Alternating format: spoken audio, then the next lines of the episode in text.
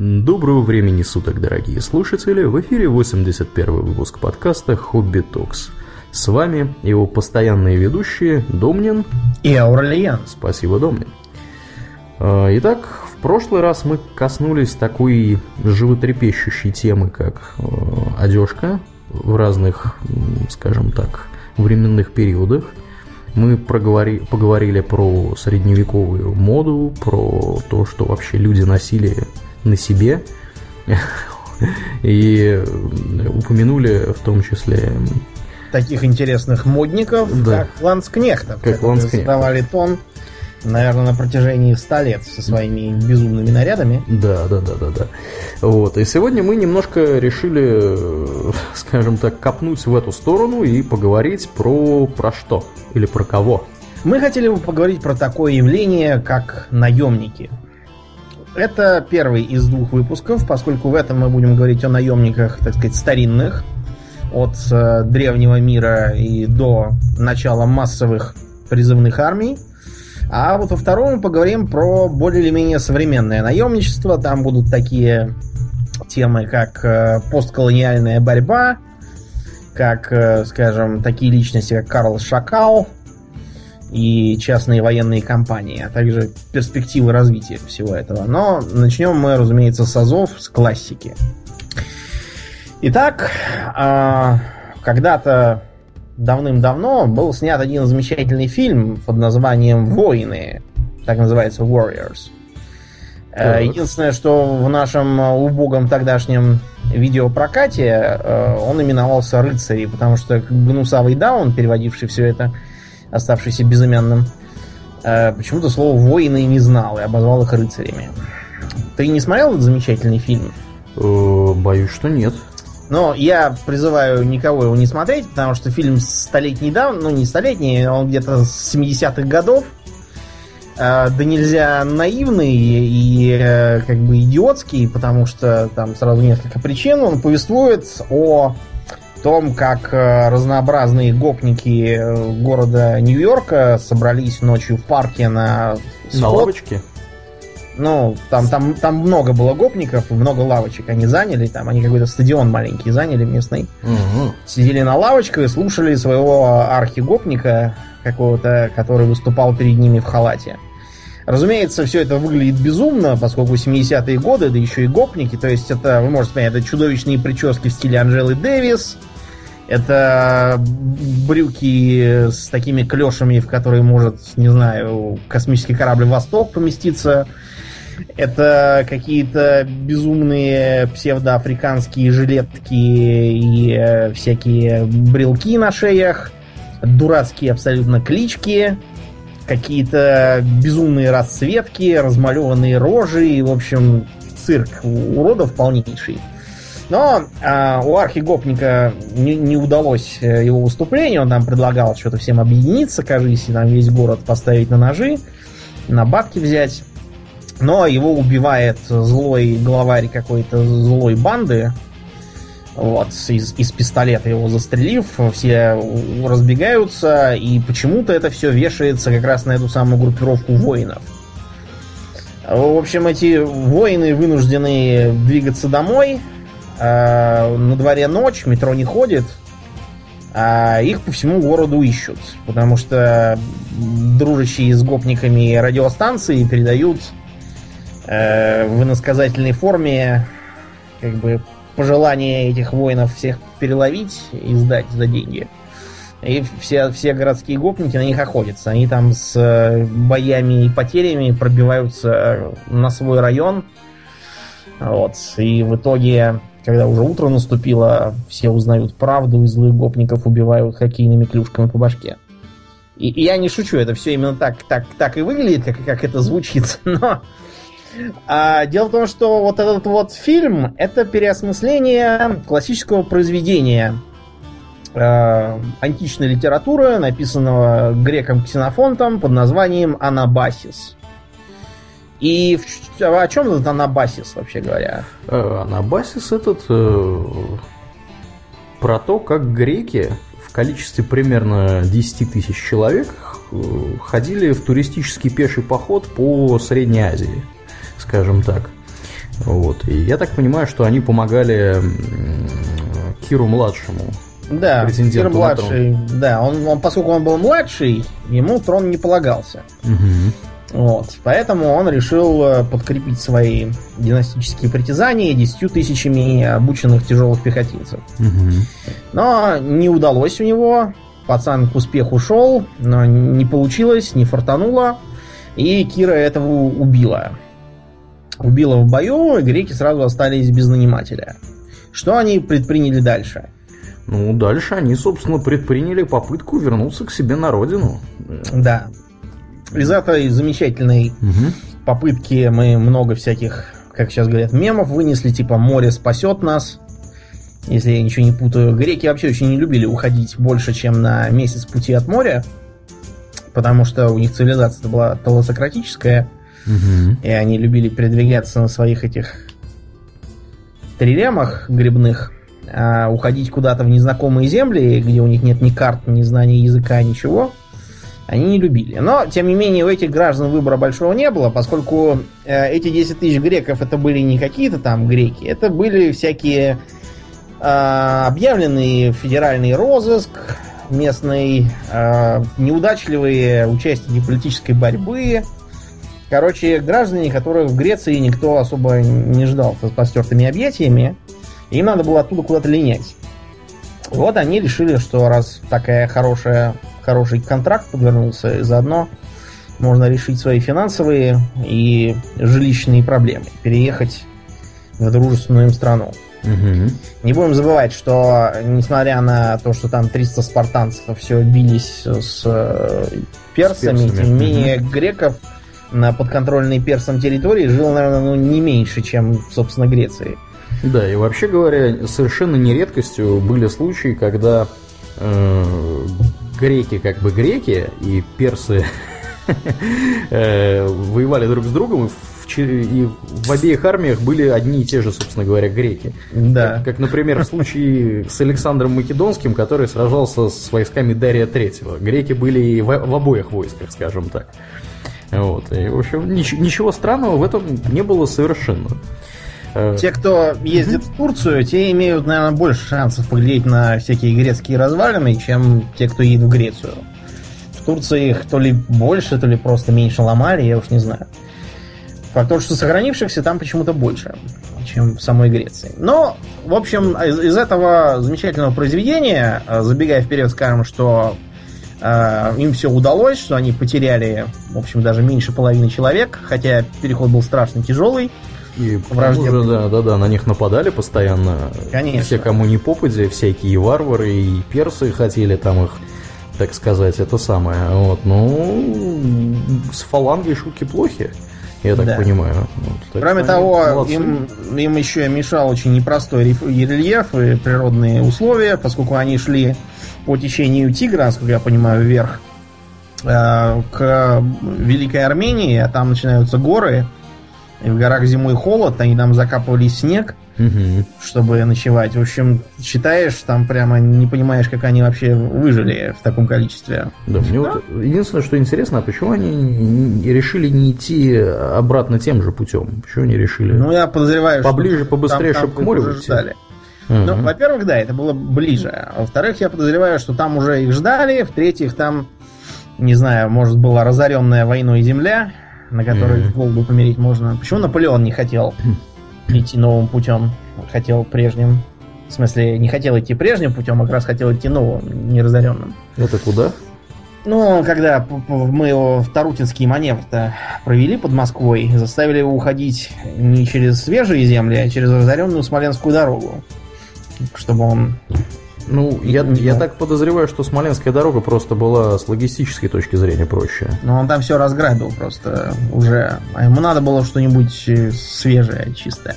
Но про Наполеона да, мы потом да, это... поговорим в другом подкасте, угу, а сейчас угу. у нас наемники. Угу. Мы из этого произведения можем сделать такой вывод, что наемничество во времена античности было уже явлением широко распространенным и популярным. Теперь э, вообще немножко поговорим о наемниках, отвлечемся от конкретных персоналей. Мы под наемниками понимаем э, прежде всего э, лиц, которые принимают участие в вооруженных конфликтах за материальную компенсацию, при этом не будучи связанными с сторонами конфликта какими-то узами. Национальными, скажем, религиозными. То есть и те, которым этот конфликт не близок, недалек. Да, совершенно перпендикулярен. Да, их сказать. интересует только то, что их наняли, и они приехали делать работу. Угу. Теперь вот э, почему наемники были во все времена, ну, практически во все, более или менее популярны? Вот представим, что мы с Аврелианом это олигархи из какого-нибудь там правящего совета небольшой средиземноморской державы. Угу.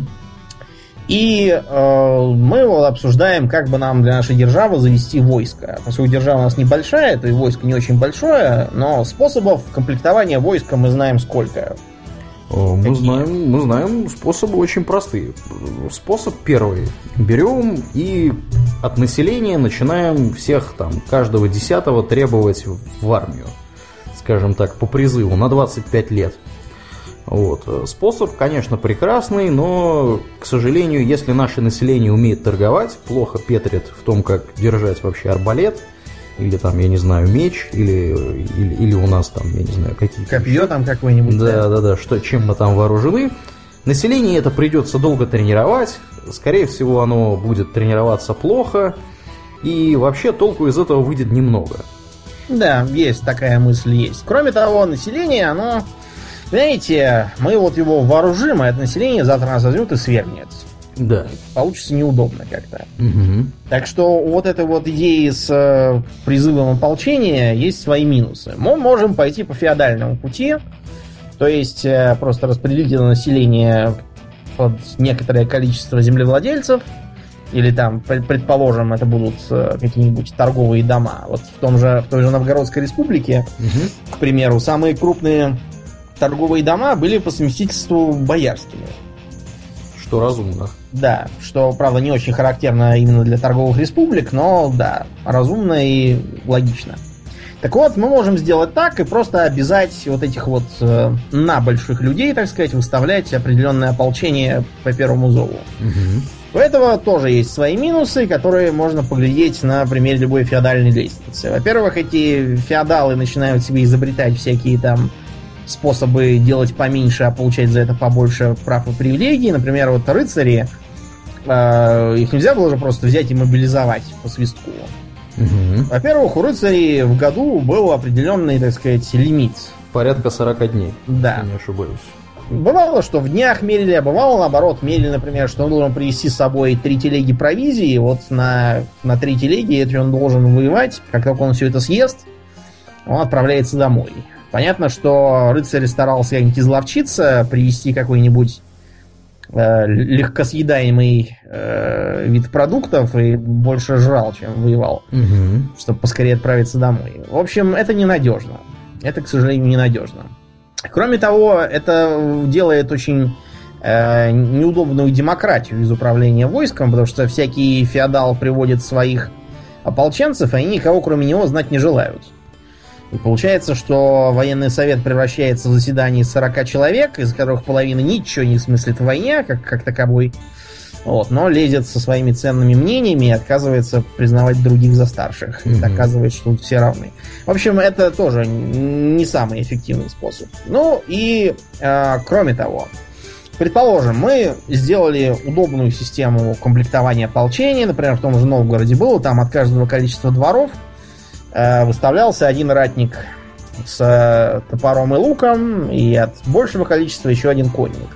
Если э, мы живем в стране суровой, типа того же Новгорода, где топор это не оружие, но каждодневный, так сказать, инструмент, предмет повседневного быта, э, где из, из лука стреляют чуть ли не все, потому что надо ходить на охоту и бить пушного зверя и продавать шкурки потому что хлеба не родится, и надо как-то промыслом обходиться. Если мы, я не знаю, там э, живем в какой-нибудь Греции, где у населения культ физической силы и культуры, и поэтому они делают неплохую тяжелую пехоту.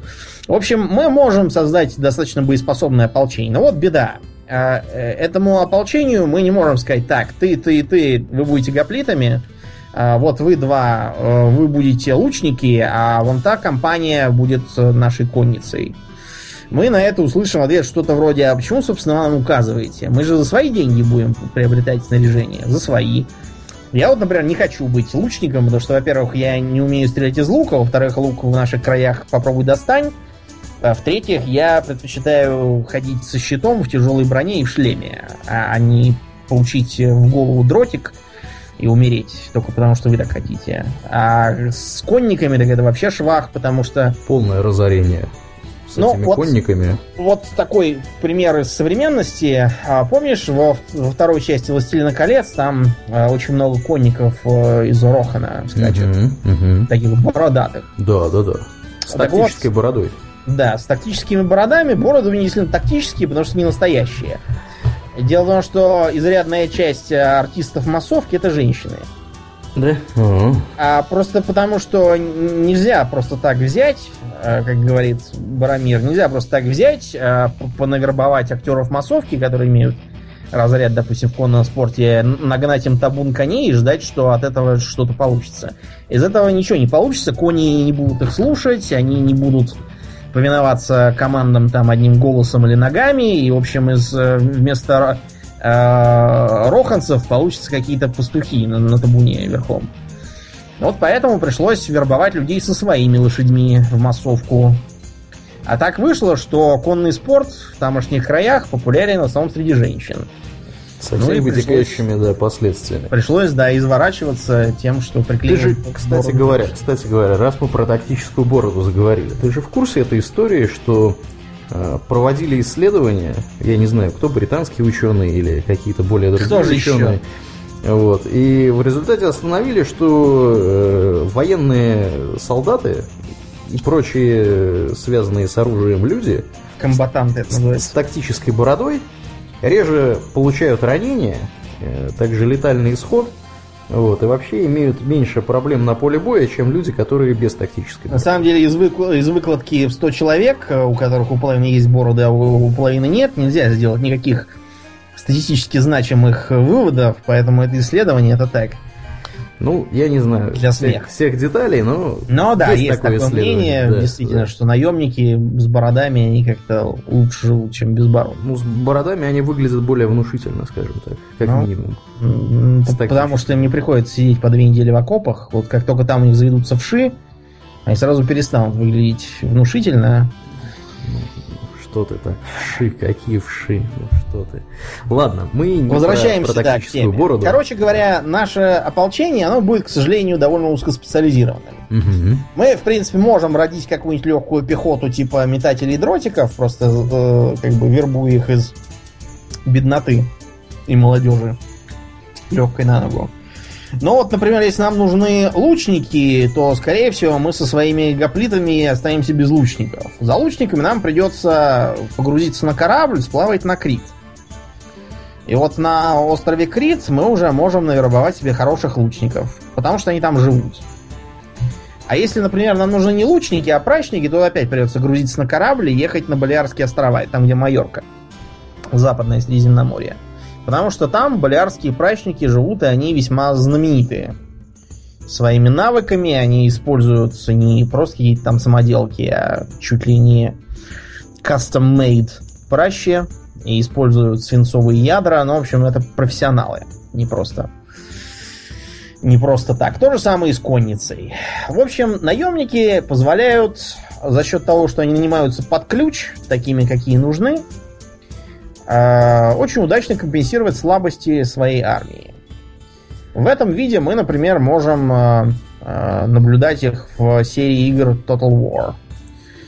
Если помнишь, в дилогии Medieval, ну, по крайней мере, во второй части точно, наемники нанимались как? Выходим за забор, свистим в два пальца, после чего можем нанять где-то 5-6 отрядов копийщиков и плюс каких-нибудь характерных для этой местности отрядов. Mm-hmm. Вот еще уходим обратно в город, и опа, у нас уже целый гарнизон.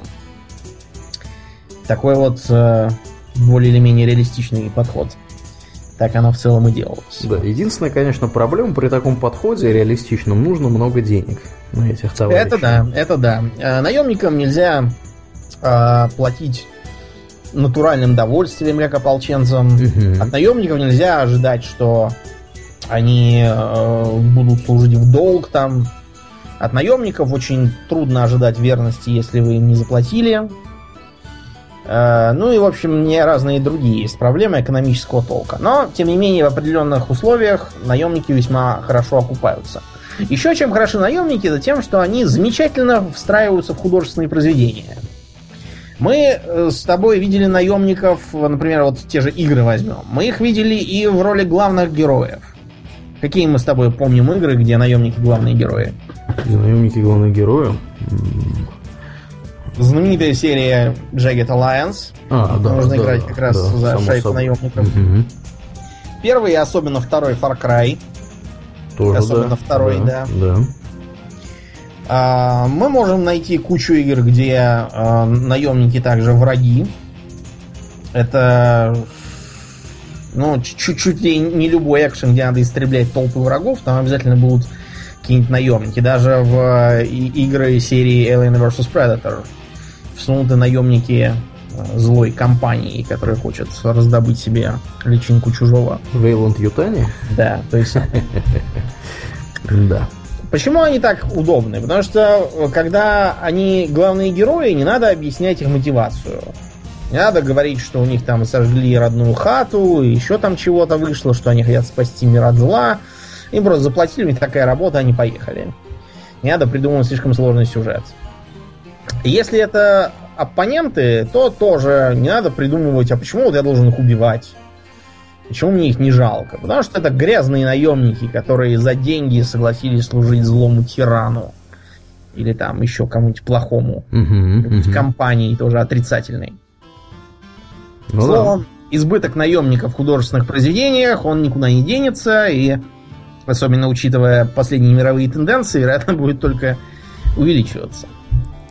Да. Итак, а, как мы уже сказали, наемники начались с Греции, и там этот рынок начал складываться где-то уже к концу а, эпохи э, греческих государств, то есть как бы до Александра Македонского приблизительно, и связано это было с чем? С тем, что хотя греческие армии были ополченскими по своей сути, и только отдельные регионы поставляли наемников на как бы, регулярной основе, типа того же Крита, тем не менее, все усиливающиеся войны а, и конкуренция между а, союзами Афины, Афин и Спарты а, привели к тому, что после окончания а, поражением Афин и ослаблением победившей Спарты оказалось, что в стране огромное количество солдат, которые, которые, будем честны, давным-давно уже забыли, что такое быть не солдатами.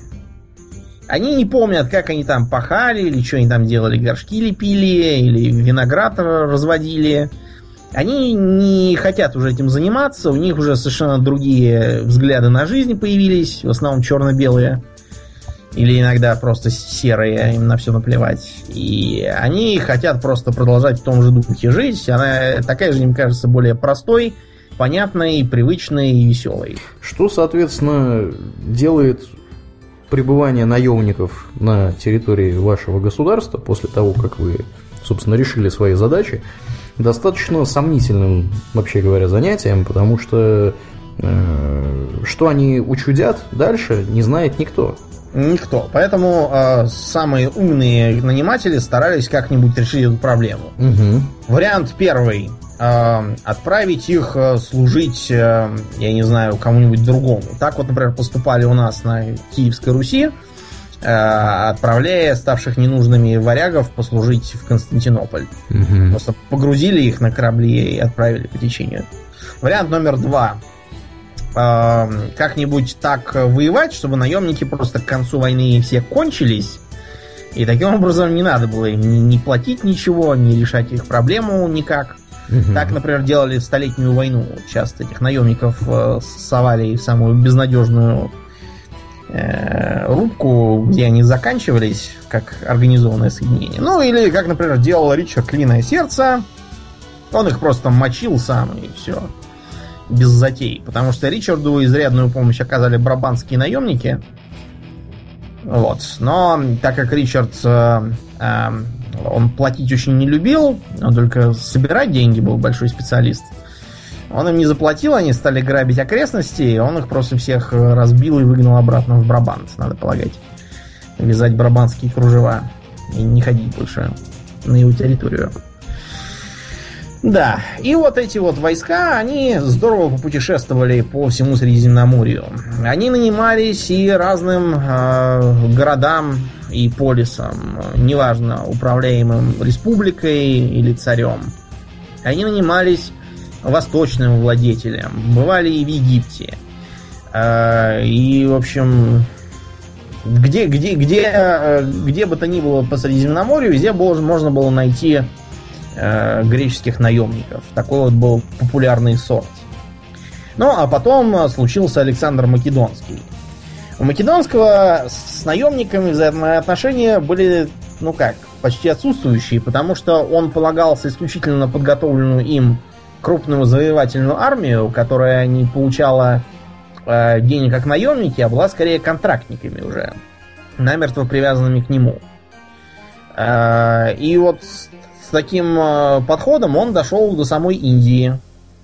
Потому что в Индии он уже был вынужден нанять э, местных наемников, которых в Индии было тоже очень много. У них там постоянно война тех феодалов и племен с другими на разной почве. Вот, поэтому там очень много было, можно нанять лучников. Лучники там были интересные такие, у них были а, специальные неманевренные щиты, которые они перед собой втыкали в землю, и из-за них вели огонь. А вот эти наемники преподнесли армии Александра некоторые сюрпризы. Дело в том, что э, он бился с царем Пором э, и победил его под конец. И на стороне царя Пора тоже билось довольно много наемников этих самых лучников. Греков очень удивило то, что наемники с той стороны приходят э, посидеть у костра с наемниками с греческой стороны ведут с ними разговоры и веселятся, и вообще как бы никакой враждебности не проявляют. Как-то это не по-людски. Да. А, а потом э, уходят, скажут что-нибудь типа, а, ну ладно, пацаны хорошо посидели, давайте если завтра мы друг друга не убьем, вечером тоже сойдемся там, сидим. Да, Чайку да, да, попьем со слоном или что они там пили в то время. Да, я на секундочку прыгну немного вперед э, во времени. Э, наверное, почти на 2000 лет где-то. Вот, и скажу, что швейцарцы, швейцарские наемники средневековые, когда заключали контракт, они специально на этот случай оговаривали э, в этом контракте, что они ни при каких обстоятельствах не будут воевать против других швейцарских наемников. То есть они не согласны были совершенно убивать других своих, так сказать, собратьев. Угу. Вот. Ну, вот. Такая них... вот у них была солидарность. Да, да, корпоративная солидарность у них такая была. Да.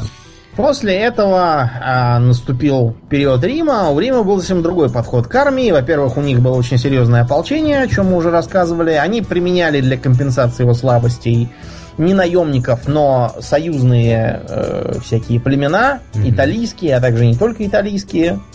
А потом, а, во время победоносного шествия империи по всей округе, они просто делали такие этнические подразделения, типа арабской конницы. Да, да, да. У римляне э, принято считать, что римляне опирались в основном на мощь своих легионов, которые набирались, собственно, по большей части, наверное, из граждан э, самой римской сперва Не только. Дело в том, что послужив в легионах, можно было как раз гражданином да, стать. Да, да, да. Но помимо самих легионов, у римлян было очень много вспомогательных Так называемых ауксилиев. Да, да, да. Ауксилиев или auxiliaries, как их называют по-английски. Это могли быть и какие-нибудь там, я не знаю, э, какие-нибудь кельты всех сортов и масштабов, какие-нибудь германцы – там бородатые с топорами.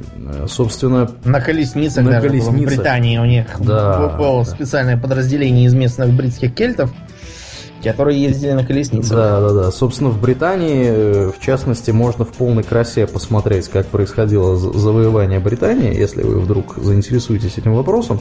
Там все было очень интересно, э, в том плане, что помимо самих легионов в разное время в Британии было развернуто, если не ошибаюсь, от двух до четырех легионов. Ну, завоевание проходило, по-моему, при, при меньшем числе, наверное, при двух легионах.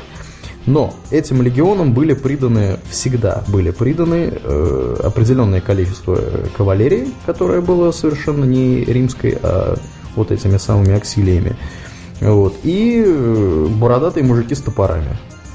Так что вполне, вполне себе, вполне себе у них была такая При достаточно... этом легион а, после реформы Гая Мария был уже чисто контрактным и перестал быть ополчением. То есть легионер служил за определенное угу. жалование, плюс за достаточно серьезные бонусы, так сказать. То есть за земельный, земельный участок по выслуге лет, за серьезную пенсию. Ну, в общем, там их старались завлекать. Да, Кроме да. того, легионерам предоставлялось бесплатное медицинское обслуживание.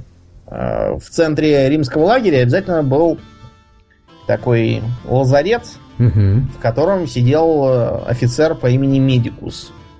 И он должен был наблюдать за их здоровьем, там устраивать им всякие бани. Brother Librarian. Да, вот, в общем, был, была такая вот социалка тоже. Да, да, да. А помимо, Потом, помимо да. этого, э, римским солдатам, раз уж мы про них заговорили, изначально, вообще говоря, запрещалось э, возить с собой жен детей и всяких таких э, товарищей, но я не помню, когда конкретно, где-то, я думаю, что в скором достаточно время после после завоевания Британии, скажем так, э, уже, э, э, скажем так, находили в римских поселениях вот этих вот легионов, археологи находили следы присутствия там и семей, и детей, и всех подряд. То есть были даны послабления легионерам, что они могут, могут жениться и заводить детей, и возить их за собой.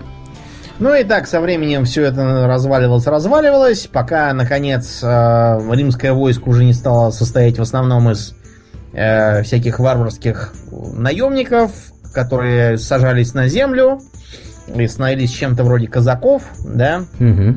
Так такое получалось полурегулярное уже воинство. Ну и тут можно понять, империя разваливается, денег нет, ничего не работает, тут приперлись очередные гунный год и черт знает кто еще. Которые, кстати, тоже были наемниками. Да, и вот лучше как бы вместо того, чтобы они сидели без дела, лучше им заплатить, чтобы они нас охраняли, а заодно мы от них и отбояримся, и, и им будет тоже чем заняться, они к нам будут лучше относиться. Uh-huh, uh-huh. Близко к этому размышляли также разные китайские правители, потому что они, когда говорят, что они платили дань там разным варварским ордам северо-запада, там часто это был скорее найм э, на охрану границы, чем, uh-huh, uh-huh. собственно, дань. Ну, а потом все, разумеется, развалилось, начались темные века, э, налеты одних на других, ранний феодализм и прочие прелести. И вот тут вот наемничество развернулось на полную. Причин несколько. Во-первых, уже упоминавшаяся нами э, трудноконтролируемость феодального воинства. Во-вторых, э, серьезное расширение карты Европы. И оказалось, что на этой карте очень много мест, где людям эм, людям жрать особо нечего, но народ там такой борзый и от, от голода мирить не хочет. Поэтому старается себя трудоустроить разными другими способами. И началось. А, характерные регионы Европы, где с наемниками всегда было в полном порядке. Давай-ка их всех припомним и отдадим им дань памяти. Ну, Начнем с севера Европы. С, а, ты хочешь а, совсем севера? Ну, безусловно, безусловно, скандинавы. Да, да. Скандинавы всегда славились тем, что у них очень суровые условия жизни. Э, сельским хозяйством в Швеции, Норвегии заниматься было достаточно сложно. Например, современная Швеция выращивает, собственно, продукты в самой южной своей части. То есть, если вы представите себе весь скандинавский полуостров, то вот самая южная часть, которая, которая через пролив... Здание. Здание, да, да, да, да. Вот. Э, она называется Сконе или Скания. Э, там еще грузовики делают Скания, которые можно mm-hmm. на любой трассе увидеть. Вот. Это единственный сельскохозяйственный регион, который производит сельскохозяйственную продукцию. В Швеции, по крайней мере. Я думаю, что у норвежцев примерно то же самое. Вот. Поэтому нетрудно понять, что народу достаточно много, бородатых мужиков с топорами, вот, на быстрых лодках, кораблях, ладьях, на чем угодно, на драккарах. А, и чем-то надо им всем заниматься. Чем им заниматься? Ну, естественно... Кто либо... чем? Кто чем, да. Кто, кто во что гораст, так сказать. Кто на чем могет. Э, вспомним мы... А, ну давай перечислим, да, сперва их, а потом, наверное, по конкретным, может быть, с персоналием слегка пройдемся. Кто, кто у нас южнее бородатых мужиков со Скандинавского полуострова сидит? А, южнее в какую сторону? И южнее, прямо южнее, южнее. Священная Римская империя, наверное, у нас там. Ну, да, я так подозреваю, что имеешь в виду Фландрию. Можно, и... можно, можно Фландрию касаться. Да, тронуть, и да. это, разумеется, фламандцы и уже да. упоминавшиеся нами брабанцы. Да, да. Э, раз, раз, развеселые такие товарищи, которые э, представляли собой уставших от вкалывания на мастеров подмастерий, разных там а, крестьян, которые хотели было э, впаяться в город, но вот там что-то не вышло. И они по-другому решили спасаться от крепостной зависимости. Всякие бывшие мятежники, потому что эта Фландрия постоянно выставала то против одних, то против других. То э, у, них, у них Священная Римская империя, то у них Бургундия, то у них еще там чего-то, то Франция на них зубы точит. В общем, там регулярно было много народу, которые любили и умели драться, и которым надо было оттуда смазывать лыжи побыстрее. Вот э, давай небольшую я сделаю географическую, небольшое географическое отступление. Э, когда мы говорим Фландрия, э, и когда мы говорим Фламандия, и Фландрия и Фламандия это, ну, практически одно и то же на самом деле. Единственное, что Фландрия это скорее название государства, а Фламандия это скорее да. историческая область. Да, да. А пока там Домнин шуршит пакетом, я расскажу, расскажу, где это вообще находится. Потому что я так подозреваю, что многие вообще не в курсе, где это самая Фландрия, где это самая Фламандия и вообще. Вот представьте себе, дорогие друзья, такое государство, как Бельгия. Если вы слабо себе представляете, где Бельгия, представьте себе Францию. Вот к северу от Франции находится как раз вот Бельгия, маленькая. Между Францией и Голландией. Между Францией и Голландией. Там еще сбоку маленький Лихтенштейн болтается, немецкоговорящий. Так вот, Бельгия как государство, это вообще, э, скажем так, э, Сборная солянка. Сборная солянка, самая натуральная. Сборная солянка, она по причине того, что Бельгию можно разделить примерно на две части, примерно с такой вот горизонтальной линией, параллельной экватору. К северу окажется Фландрия, которая на границе с Нидерландами. К югу окажется Валлония. Валлония, которая больше, больше к Франции, скажем так, э, приближена. Разница между этими государствами, э, я не зря оговорился, ну, государствами. Да, это, это они, они э, обладают... Они норовят периодически, да, поднимаю вопрос да, об отделении. Да, да. Но пока у... еще нет. Да, но у них уже там есть свои собственные парламенты давно и так далее. Так вот, вот эта самая Фландрия, она говорит на нидерландском языке. То есть это, она больше похожа на Нидерланды. Ну, она такая немецкая, скажем так. Ну, если, если брать такую большую Германию. Да, да, да, вот. А южные их соседи, они говорят, валлонцы, они говорят на французском, и они себя больше считают, скажем так, скорее, скорее французами. Ну, Кто у нас самый знаменитый из э, более-менее современных литературных персонажей валлонцев? Из более или менее современных литературных писар... На кого ты намекаешь? Подсказываю, автор Агата Кристи. А, Эркюль Пуаро? Конечно. Он, он как раз из Бельгии, его, его постоянно все французом, потому что он говорит по-французски. Точно.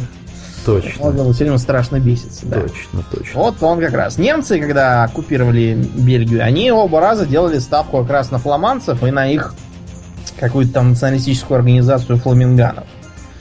Поскольку они как бы германцы, а они да. презренные французишки. Да, да. Ну, пятиминутка географии закончена. То есть Фландрия находится вот там, если да. что. И из-за того, что она находится на перепутье двух крупных государств, у нее всегда было очень много проблем с точки зрения безопасности и войны. Например, а, ты знаешь, что такое шиббалет, Аурлиан? Шиб... Нет, не знаю, что это. Ну, э, шиббалетом вообще называют э, какое-нибудь такое слово или лучше фразу, по манере произношения которой можно легко э, выкусить какого-нибудь иностранца, засланца. А, да, да, да, да, да, да, да. Это, это название повелось, э, если не, не ошибаюсь, из, из какой-то из библейской да, истории. Да, да, да, да, именно из библейской истории, потому что так, так по-моему, ловили... Кого так ловили? Не помню. Так ловили галаадцев. Насколько... Не, не, так ловили, э, ловили э, ефремлян. Ага. А, ефремляне, да, гребли от галаадцев, и когда они переплывали через дорогу, через э, реку, там было не разобрать, кто какие. И угу. его спрашивали, а ты не из-за реки ли? А вот эта вот э, река, поток воды, она, значит, шиббалец.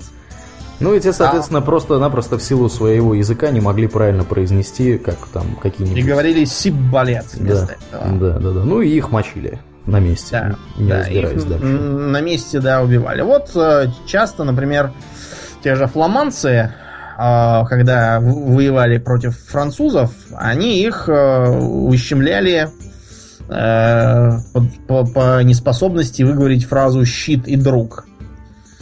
Я не знаю, как они там говорят, потому что я по-голландски не говорю. Можно спросить нашу с тобой голландскую подругу. Ленске, mm-hmm. как это произносится. Что-то вроде Shield and the Friend. Или Вринд, я не знаю, как по-голландски правильно. Я думаю, немецкий ты, манер ты, ты, ты бы тоже умер. Да, вот меня тоже убили на месте. Причем, кстати, а, фламандцы, они чем бы меня убили? Какое у а, фламандцев а, такое, как бы, классическое оружие?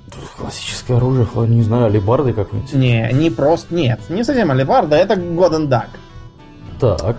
Годен Дак, представь себе бейсбольную биту, угу.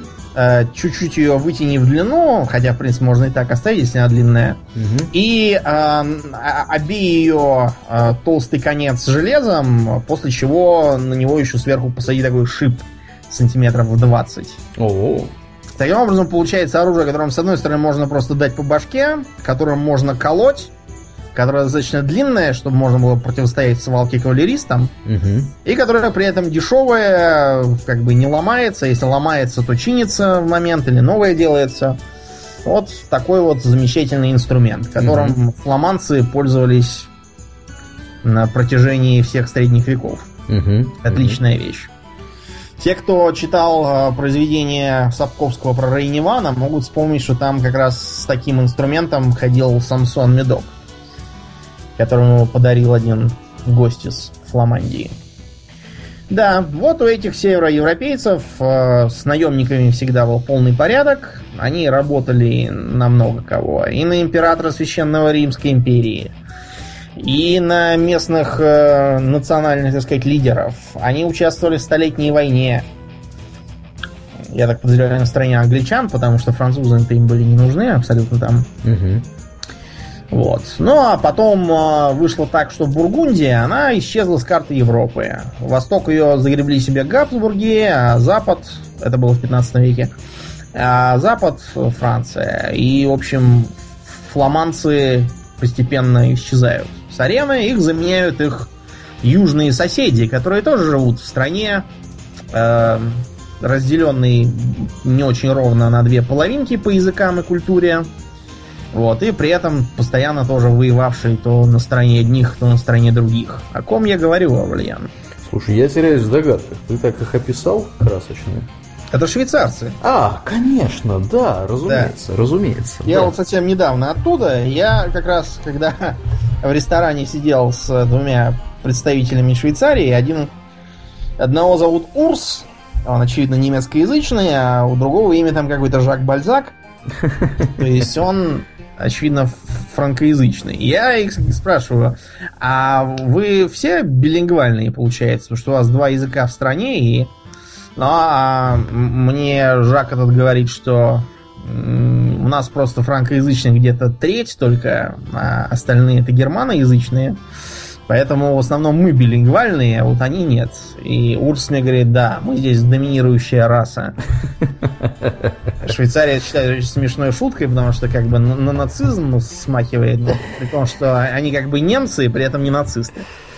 Я, я, доминирующая да, да, да. раса. Ну вот, да, примерно так. У, у них еще такой интересный акцент э, немецкого, не похожий на э, австрийские, которые мы с тобой наслушались, да, очень да. забавные.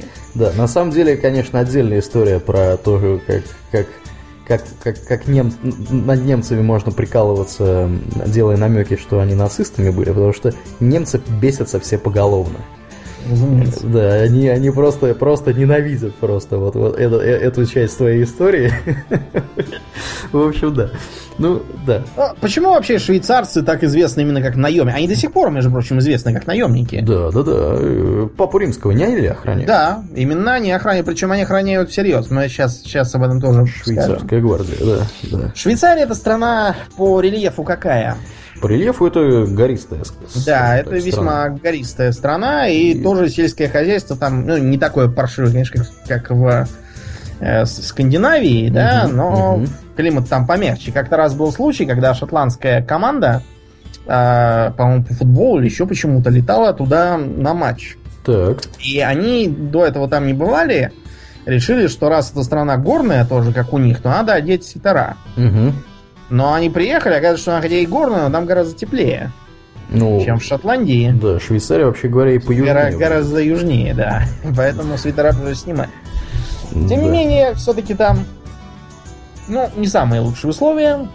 Страна до недавних времен была совсем не богатая. До недавних это где-то до межвоенного периода. Они реально поднялись только уже после Второй мировой. А если почитать, например, как у них решали вопросы с беспризорными детьми или сиротами, э, и что их отдавали в какие-то там семьи, они там были на положении подай принеси, получив зубы, там не очень было весело жить, по крайней мере, если вы не банкир. Ну, а в средние века там было и вовсе трудно. Там действительно места мало на этих горах. Заниматься там можно не так уж много чем, чем в Швейцарии известно из ремесел, так сказать. Из ремесел сыр можно делать. Да. И часы. И часы, да, плюс ну, шоколад. Шоколад, ну, еще, шоколад да. уже как бы как какао привезли. Да. А так, да, сыр. Э, сыр, потому что горы, в горах хорошо пасутся всякие там овцы и коровы. Ну и, разумеется, если вы вдруг Людовик XI и вы хотите себе надежную охрану, вы можете заплатить скажем так, на регулярной основе начать платить определенную сумму, символическую сумму в 20 тысяч франков неким, неким, скажем так, швейцарским поселенцам, и они будут вам предоставлять за это на возмездной основе Почему именно так? Просто потому, чтобы они не ушли никому другому. Потому что они понадобятся, а они говорят, а никого нет, все ушли. Да, извините, мы, так сказать, букт на три года. Да, ближайшие. На ближайшие Чем вооружались швейцарцы? Арбалетами, алибардами. да, арбалет это важно, и алибарда тоже это очень важно. В Швейцарии были архи популярны до сих пор, местами популярны стрелковые клубы, куда ходили раньше всякие там э, арбалетчики и мушкетеры, аркебузиры, а сейчас просто ходят э, всякие... У них там такая система комплектования армии, что на случай войны будет большой призыв резервистов. И вот с этой целью у них и популярны стрелковые клубы. А тогда, да, это алибарда и, разумеется, пика. А почему именно пика, алибарда и арбалет? Поскольку основным противником швейцарцев на заре существования была тяжелая кавалерия. Боролись они с ней следующим образом. Строились так называемые баталии. Это здоровенный такой квадрат. 300 на 300 человек, например который э, по краям состоит из панцирных пикинеров, то есть одетых в полудоспех, достаточно прочный, чтобы э, держать удары от всяких стрел и, и э, болтов, и вооруженные длинными 3-4 метровыми пиками. Но э, одни пики это, конечно, хорошо. Кроме того, там были алибардисты, они были немножко позади пикинеров, ближе к центру баталии. С чем, э, с чем это связано? Почему комбинировать пику и алибарду? Почему не что-то одно взять? Ну, против пехоты надо еще как-то действовать. Ну, Наверное. Ну, не только. Дело в том, что пика замечательная вещь, если вам надо построиться огромной толпой и, и стать совершенно неуязвимыми для кавалерии. Но, а вот, допустим, ты строй сломал, и остался этой пикой один. Ты с ней даже повернуться нормально не можешь, не говоря уже о том, чтобы ей кого-то осмысленно колоть. Угу. Ты можешь только держать и направлять примерно в какую-то сторону. Кроме того, с этой пикой ты не побегаешь, чтобы куда-то двигаться, тебе надо бежать, э, бросив ее. А когда, например, швейцарцы э, доходили до лагеря неприятеля, они просто бросали пики на землю, выхватывали короткие на мечи или кинжалы, поначалу кинжалы, и бежали его разорять. Поскольку рыцарская кавалерия обороняться не приспособлена принципиально, она с этим сделать ничего не могла и либо убегала, либо просто стояла и тупо смотрела на происходящее. Вот.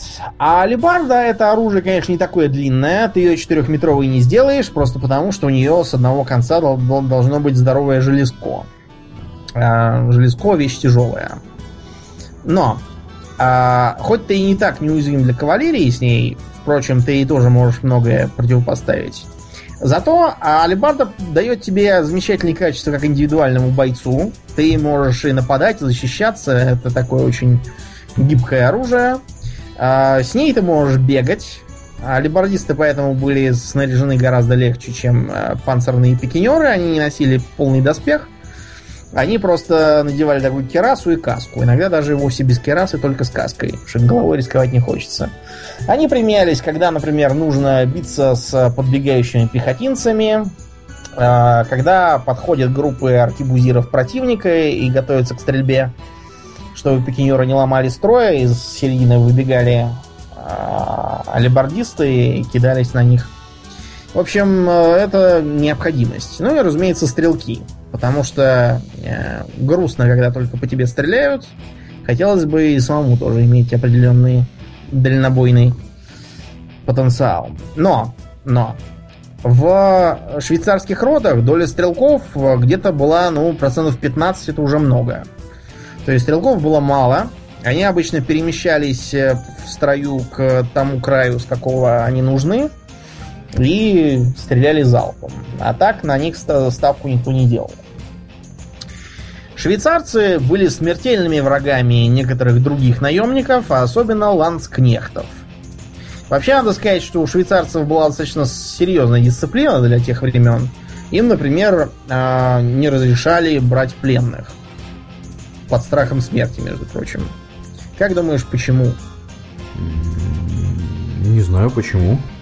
Но, понимаешь, когда ты хочешь взять пленных, ты будешь сражаться в полсилы. Ну, это да, это еще надо за пленных. Надо, да, живых как-то еще. Это логично, брать. Да. Угу. Во-вторых, если ты его взял, он же не будет за тобой ходить на веревочке. За ним надо глаз до глаз, а то он убежит еще. Вот. То есть это отвлекает людей. Потом люди вместо того, чтобы решать боевую задачу, думают, как бы мне побольше врагов нахватать, дабы их еще как-нибудь выгоднее обменять. Это не самая полезная с точки зрения эффективности вещь, поэтому ее запрещали без затей. Ну и действительно, швейцарцы оказались в гвардии Папы Римского, и не только Папы. Например, последний король э, дореволюционной Франции, Людовик XVI, угу. имел именно швейцарскую гвардию. Именно эта гвардия его защищала до последнего и была вся уничтожена. Повально. Угу, а угу. вот был еще такой момент с швейцарской гвардией у папы, когда Италию объединяли. Помнишь? Э, Италия на момент объединения состояла из кучи разных государств. Да. А Рим принадлежал так называемой папской области. Угу. И э, когда как бы Рим был занят как столица Новой Италии, папа очень обиделся очень обиделся, э, ушел вообще в затвор, отказывался разговаривать. Со временем с ним было достигнуто соглашение о том, что ему выделяется район Рима, то есть Ватикан, и там он будет независимым владетелем. На это папа пошел. Так вот, потом с Италией случился еще Муссолини. А Муссолини всячески форсил идею того, что одна страна, один вождь, и... Папа как бы и не нужен. Да, он тут как-то не вписывается со своей со своей независимостью, а он заявил, что вот сейчас введем войска и присоединим к себе. Что сделала швейцарская гвардия, как ты думаешь, узнав, что на них сейчас пойдет войну Италия? Не знаю, укрепляться позициях. Да, да, снимала разноцветные шмотки и керасы, поставила алебарды в шкафчик, достала винтовки и пулеметы, нормальную форму и стала, да, укрепляться, ставить противотанковые ежи, пушки. Да, ну, казалось бы, да. Какая-то там Италия. Какая-то Италия. Идет. Сейчас мы... У нас тут работа, ребята. Да, в общем, Муссолини решил, что, ну, к черту этого папу с своим Ватиканом, пусть там сидит, потому что, да. походу, эти швейцарцы, они, они не понимают, Немного что крейзи. происходит. Да, да, да. Примерно за 500 лет до этого, э, когда в, в, в Папскую область, ну тогда еще, которая так не называлась, решил вторгнуться Карл V, который на минуточку был императором Священной Римской империи, он Папа Климент VII был фактически спасен швейцарскими гвардейцами, при том, что из, э, как я понимаю, тогда служило порядка 150 швейцарских гвардейцев для охраны папы, погибло 147, Хотя, может быть, я так подозреваю, что их, наверное, все-таки было больше, потому что иначе они бы его едва ли оборонили. Но... Ну, скорее всего, туда просто включались только полноправные члены, а да. там еще было на каждого по пятеро каких-нибудь кандидатов или да, помощников. Да, да. Ну, в общем, факт то, что папу Климента они отбили, и с тех пор 6 мая у них, у швейцарских гвардейцев праздник, у них День присяги и День швейцарской гвардии. То есть это ребята, которые очень серьезно относятся к своей работе, и они как бы Италия нападать легко, давайте, идите сюда. Кто Там, угодно. Да, Карл Пятый, пожалуйста, они, не, они делают свою работу, они молодцы. Вот тут да. это нормальные ребята. Что сказать. Кроме того, швейцарцы по сей день известны как э, специалисты в сфере безопасности и оружейники. У них есть замечательные оружейные э, фирмы. У них есть, э, например, всякие компании детективные, охранные предприятия. Между прочим, а, если я ничего не путаю, угу. то бренд Пинкертон принадлежит как раз какой-то швейцарской фирме. По-моему. Я, мне надо объяснить, кто такие Пинкертоны. Да, да, да. Ну это. Известная такая тоже. А... Мы когда будем про разные угу. там спецслужбы рассказывать, обязательно Пинкертона тоже упомянем, потому что он был фактически создателем разных там ну, но э, мы континентальную как-то всю Европу берем, а у нас еще к северо-западу есть замечательные острова. Да. Целых два, на которых тоже сидят две совершенно отмороженных кельтских народностей, которые да. прославились как да. наемники Ого-го. Да. Начнем ну, с кого? Давай с бородатых в юбках начнем. Давай. А с каких из двух они те и другие, как бы, бородатые в юбках? Э, те, которые не рыжие. Хотя они все, Они все наверное, рыжие. Шотландцы.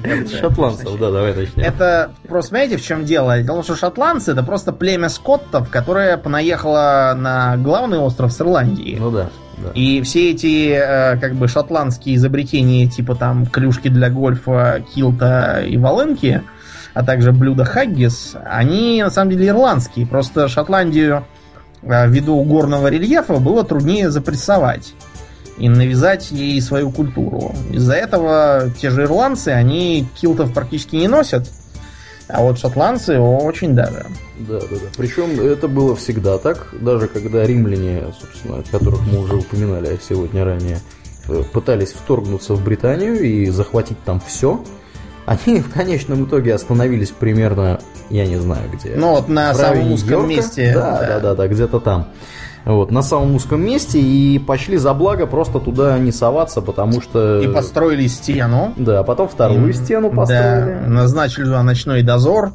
Да, и, в общем-то, да. Кстати, вполне возможно, что стена, она оттуда... Да не вполне возможно, да? а абсолютно возможно. Оттуда? Ты не забывай, что гражданин Мартин это историк-медивист, специализирующийся по истории Британии.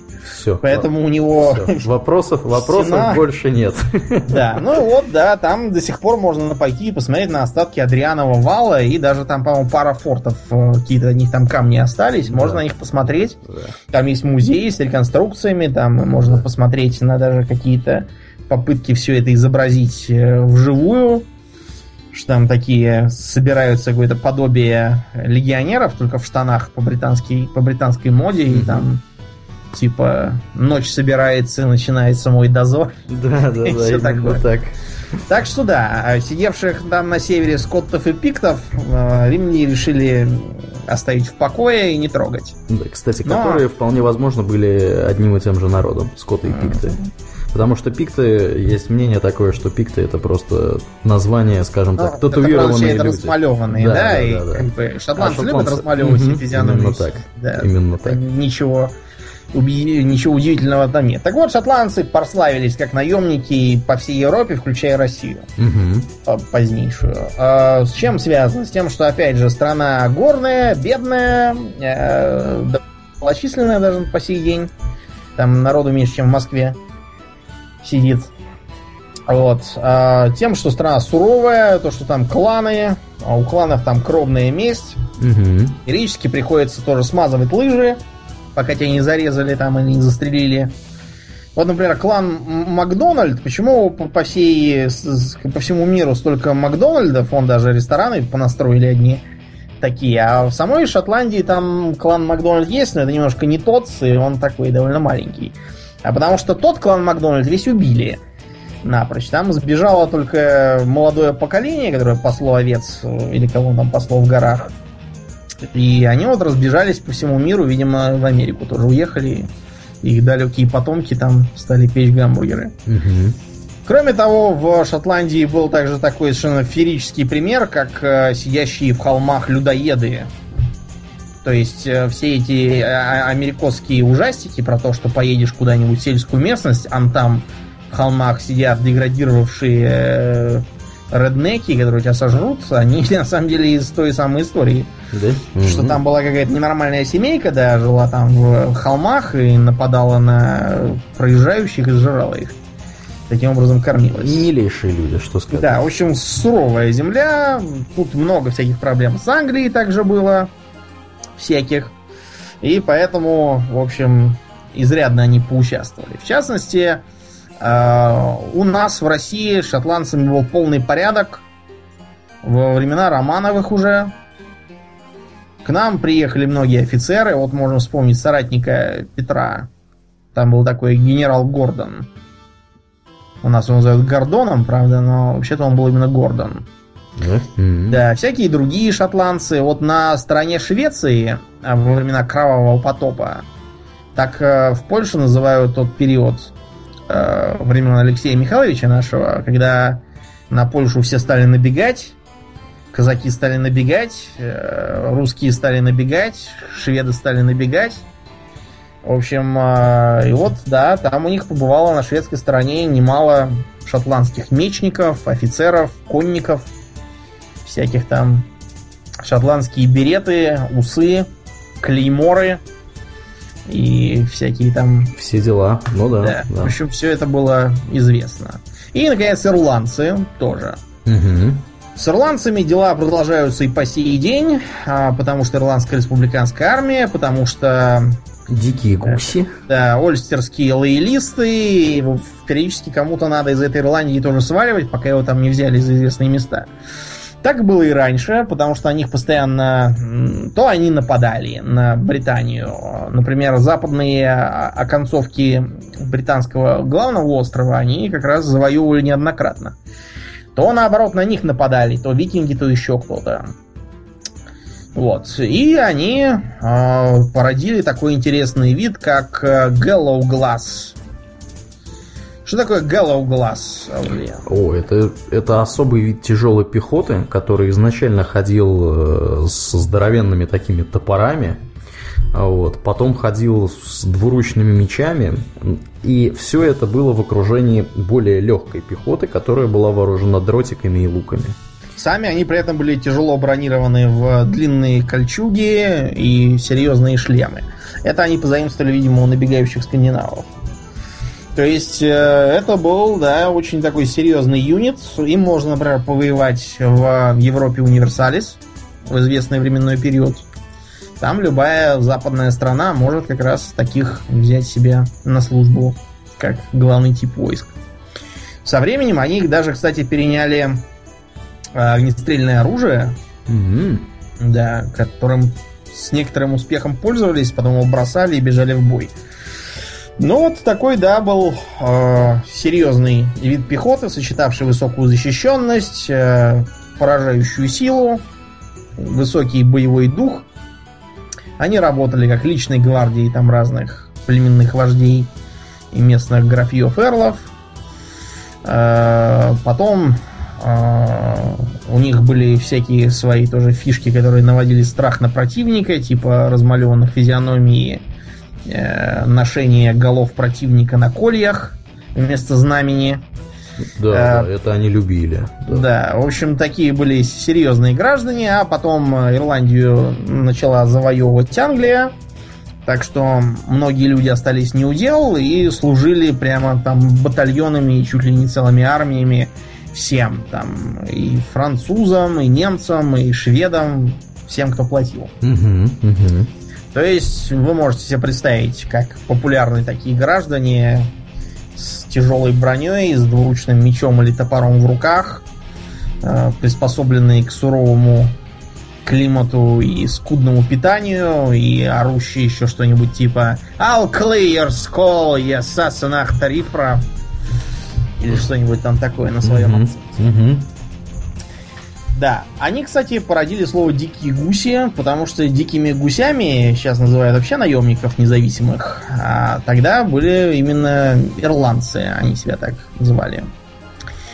Это у нас Северная Европа. А еще у нас была Южная Европа, где есть такой замечательный э, как бы субконтинент, как они любят говорить. Другие, правда, считают, что это все-таки полуостров. В форме сапога. Да, да. Ну и там, разумеется, пребывали в полном достатке века, это, наверное, с 14 и век, наверное, по какой? По 16 или по 17 даже, наверное. Некто кондотьеры. Кто такие, Домнин, кондотьеры? Кондотьеры это те, кто заключает так называемую кондотту с неким нанимателем. Кондотта это по современному английскому это condition. Угу. То есть некие условия, то есть это такой договор. Договор о чем, Аурлиен? А, договор о ведении боевых действий. Да, действительно. За деньги. Дело в том, что Ирландия той поры мало напоминала, скажем, Англию того же периода. Потому что если в Англии мы имели э, одно или в редких случаях несколько феодальных королевств, которые так или иначе были завязаны друг на друга и воевали в основном феодальными дружинами, то в Ирландии мы могли наблюдать пеструю коллекцию городов-государств. Ты, конечно же, про Италию. Я сказал Ирландию, извините, да, да Италию. Что-то я, на меня ирландцы, видимо, сильно подействовали. Да, подействовали на себя ирландцы. Италия, да, представляла собой коллекцию совершенно независимых и разнородных государств. Там были и герцогства, которыми правили вполне традиционные феодалы. Там были и республики. Там было и нечто вроде таких э, как бы республиканских тираний, когда правящие лидеры вроде как и не знатные, но с другой стороны это и не республика. В общем, там был полный порядок с э, политическим разнообразием, а также был полный порядок с экономикой, конечно. Итальянские города фокусировались на торговле, благодаря тому, что они очень удачно сидели как раз посреди Средиземного моря. А, на них после ослабления Византии ложилось бремя, приятное бремя торговли с Востоком, на которой та же Венеция там и всякие другие города страшно поднялись. И э, там уже начали диктовать свои условия, другие условия жизни, не феодальные, но такие протокапиталистические. А капитализм говорит о чем? О том, что наиболее полезной вещью в экономике является разделение труда. Когда все делают то, что у них получается делать дешевле, лучше и быстрее, а все остальное берут у других товарищей, что опять же дешевле, лучше и быстрее. Ну, конечно, да. Вместо того, чтобы заниматься всем подряд, лучше делать то, что ты умеешь лучше всего, а для остального нанять людей специальных. Ну вот специальных людей нанимали, да, все правильно, все логично. Почему именно в Италии это так расцвело? Дело в том, что именно Италия была, наверное, наименее централизованным уголком тогдашней Западной Европы. Именно в Италии было больше всего денег для того, чтобы всем этим кондотьерам оплачивать дела. И именно в Италии войны велись не для того, чтобы что-то завоевать э, или кого-то убить, а для того, чтобы себе какие-то преференции выторговать. Как правило, это были э, всякие торговые войны, это были попытки, я не знаю, забрать выгодные переправы и тому подобное. То есть это были войны не на уничтожение, а в основном как такое коммерческое предприятие. Скажем, заставить кого-то снять эмбарго. очень может быть. Или перерезать кому-то торговые пути, таким образом самому заняв это место. И вот там э, расцвело пышным цветом явление кондотьерства. Поскольку, э, понимаете ли, нанимать каждого солдата по отдельности это очень э, хлопотно. Кроме того, что этого солдата оценить, нужно иметь специальные знания и опыт, которых у вас, как у какого-нибудь там купеческого лидера, разумеется, нет. Да, лучше отдать это на аутсорс специальному да. человеку. Совершенно верно. Этот человек есть кондотьер, которому поручается официально набрать такой-то и такой-то отряд э, и служить такому-то нанимателю так-то.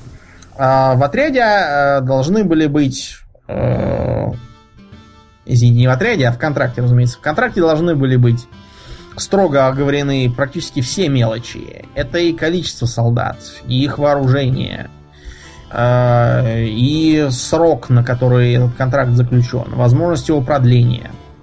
Э, до тонкости расписывались условия э, как бы, погашения задолженности и вообще оплаты. Вопросы о грабеже, например. Потому что грабеж всегда был одним из самых приятных явлений на войне, особенно если грабишь ты, а не тебя. И этот грабеж, а, он должен был тоже строго учитываться договором, поскольку, я уже сказал, войск, война велась не на уничтожение, а для достижения экономических целей, и а, разорить э, завтрашнего покупателя никто не хотел слишком сильно.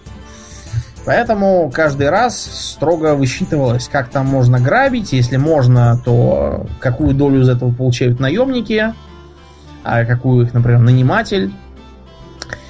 Э, очень много было всяких тонкостей. Например, э, будет ли в этой компании осада городов?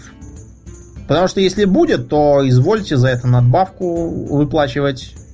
Может быть, на каждый город, а может быть, вообще, так сказать, абонемент на осады. Потому что если вдруг в контракте не сказано, что можно осаждать города за эти деньги, а вам потребовалось взять город, им скажут, ну а мы тут при чем? Вам нужно, вы осаждаете. Мы на это не, не нанимались. Там может быть, например, оговорено, что некий кондотьер не хочет драться с другим кондотьером, потому что они друзья, там, или товарищи, или партнеры. Многие кондотьеры, э, скажем, отказывались воевать против конкретного города там, или другого политического субъекта. Хотя э, у большинства с ними не было никаких проблем, они воевали и за, и против, и опять за какой-нибудь город, государство и тому подобное. А, разумеется, наниматели старались по-всякому себя обезопасить от наемников, поскольку наемники это вообще люди, ну, наверное, не очень приятные, а уж в Италии со всеми этими кондотьерами еще менее. Что обычно означает приход в некую область наемников? ничего хорошего он не означает. Э, э, будут грабить, будут, может быть, вымогать. Ну, может быть, еще что-нибудь придумают интересное. Поля вытопчут, займут какую-нибудь там дорогу и будут ко всем проезжающим приставать. Ну да, да. Сколачивая взятки. Вообще, пребывание вооруженных людей в непосредственной близости от вашего дома, оно как-то не способствует, знаете ли, росту вашего благосостояния и душевному спокойствию. Часто им, например, по той же кондоте запрещалось ходить в города. Потому что они там начнут пьянствовать, бесчинствовать, э, и ничего хорошего из этого для города не выйдет. Им а, бывало, например, запрещалось показываться в селениях, и предполагалось, что они будут где-то там сидеть на проселочных дорогах там или в лесах. Иногда им выдавался какой-нибудь старый заброшенный э, замок там или какой-нибудь лагерь, оставшийся еще с бог знает каких времен, чтобы они там могли э, обретаться как на базе. И про этих самых кондотьеров оценки самые противоположные. Например, э, тот же вот Николай Макиавелли, да, угу. он про них отзывался, ну, очень плохо. Говорил, что наемники эти, они бесчестные, э, что они трусливые, э, что люди, которые занимаются войной как э, профессиональной деятельностью, не могут быть хорошими людьми принципиально. Поскольку раз э, в мирное время они покормиться не могут, то они должны разжигать войну. Или, как вариант, они должны столько награбить во время войны, чтобы уж потом э, не тужить и жить. Некоторые, впрочем, говорят, что Макиавелли, он не совсем искренен в этом смысле. Почему он не совсем искренен? Кто такой вообще был этот Макиавелли? Тоже кондотьер был. Нет. Я уж, я уж подумал, что я что-то не знаю про него. Нет, нет. Макиавелли был в первую очередь политикан. Макиавелли был э, политический теоретик. Он был по сегодняшним меркам полный отморозок. Если кто-то не верит, те могут почитать его знаменитое произведение «Государь», в некоторых переводах «Князь». Там, например, говорится о том, что государю лучше, чтобы его боялись, а не любили. Потому что любовь это вещь такая ветреная. Любили сегодня, а завтра разлюбили. А если они боятся, то они и будут бояться, если ты продолжаешь вызывать в них страх. О том, что иногда бывает нужно прибегать к жестокости и истреблять людей массово. Так вот, чтобы это провести с наименьшими потерями, нужно истреблять их как можно быстрее. Потому что если жестокость совершается в короткое время, она меньше бесит людей и быстрее забывается, чем если вы будете по одному человеку убивать каждую неделю. Ну и другие такие же замечательные в своей циничности советы.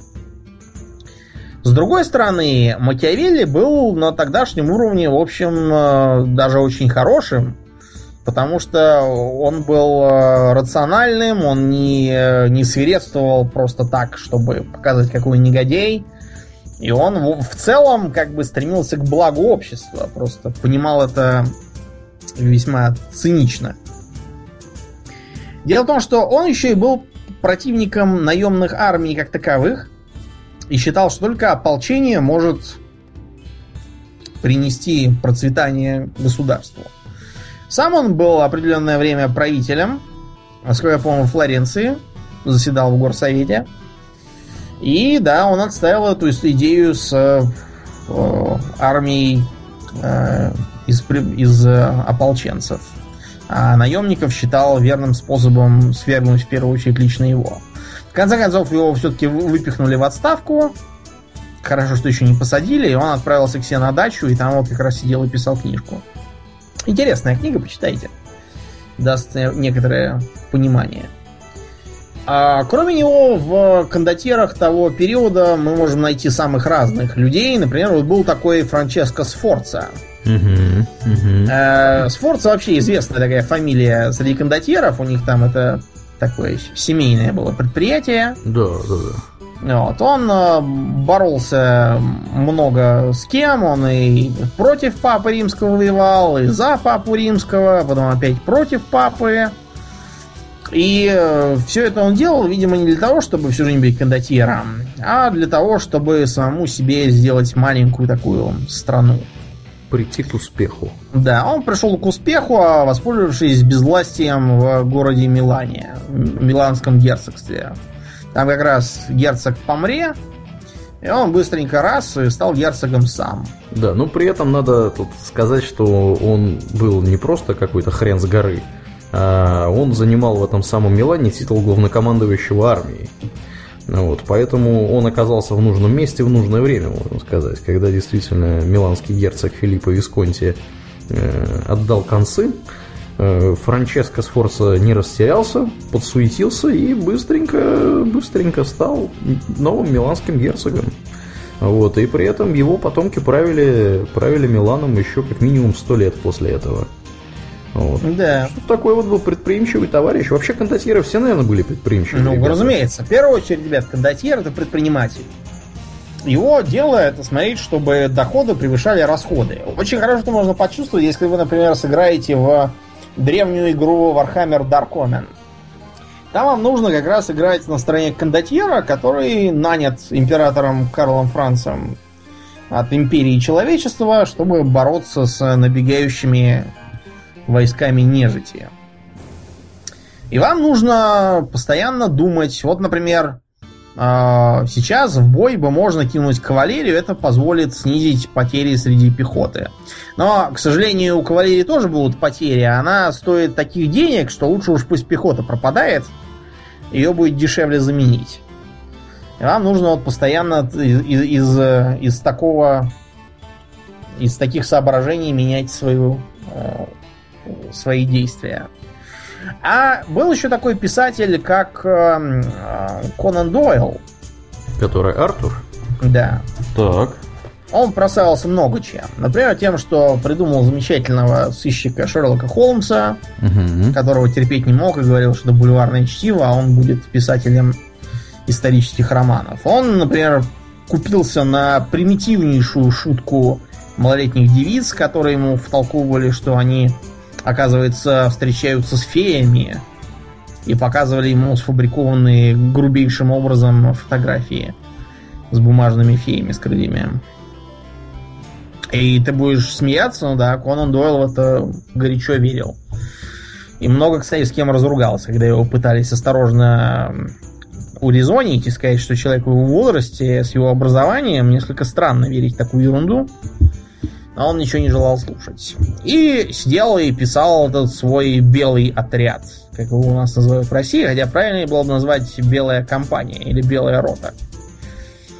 Обратите, кстати, внимание, то, что вот это английское слово company, означающее рота, оно навевает мысли на всякие торговые компании, да? Uh-huh, uh-huh. То есть тоже такое коммерческое предприятие изначально. Да. И там повествуется действительно о реально существовавшей белой компании во главе с Джованни Акуто. Он был, конечно, никакой не Илья Акуто, не Джованни, а вовсе даже Джон Хоквуд. Э, бывший английский ткач, Э, ткачу ему быть как-то надоело, и он решил пойти к успеху. Тогда как раз э, шла столетняя война, в ратных людях был недостаток. Он очень быстро продвинулся, был произведен в рыцари. Ну, а потом, когда война как-то пошла на спад, он ушел в наемники и вскоре э, попал в Италию во главе собственного белого отряда.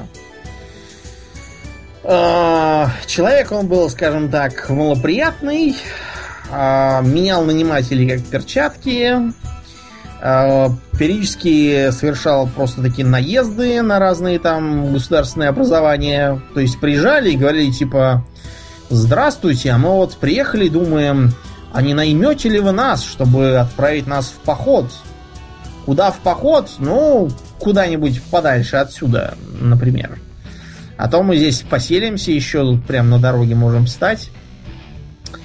Э, Хоквуд очень популярен в той же Британии, и часто, когда хотят взять пример кондотьера, берут именно его, как своего родного, и упоминают его крылатую фразу, когда его встретил духовный какой-то товарищ и сказал ему «Мир тебе!».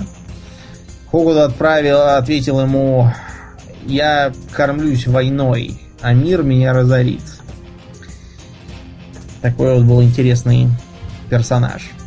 Но вот мы начинаем подходить уже к, э, к эпохе Возрождения.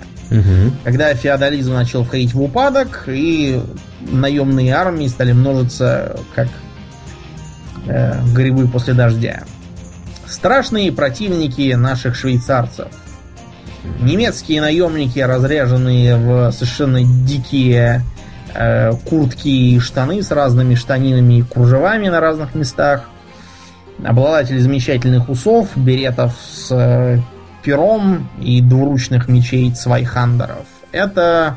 Разумеется, ланскнехты. Да, конечно, ланскнехты. Само слово ланскнехт э, интересно. Вот как по-английски будет рыцарь? Night. Night, да, пишется тоже через K, просто это отпало. Слово типично германское – а как по-английски будет колено? Ни. Да, и тоже пишется таким же странным образом, с кей впереди, которое не считается. Угу, угу. Так вот, слово кнехт обозначает буквально колено преклоненный. То есть это может пониматься как подданный или вассал. То есть слово knight буквально если означает не столько рыцаря, в смысле всадника, а именно вассала чего-то. Ну, понятно, что вассал это не ткач, там и не пекарь никакой, а воин.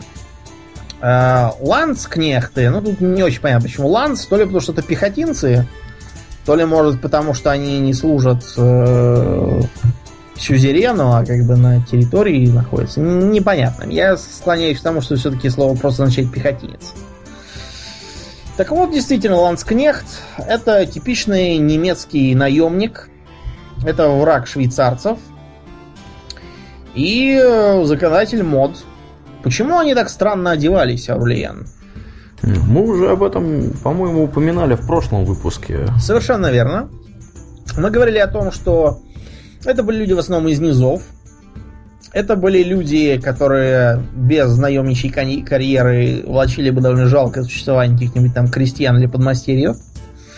И которые были бы скованы самыми разными феодальными порядками. Например, запретами на красивую одежду для простолюдинов.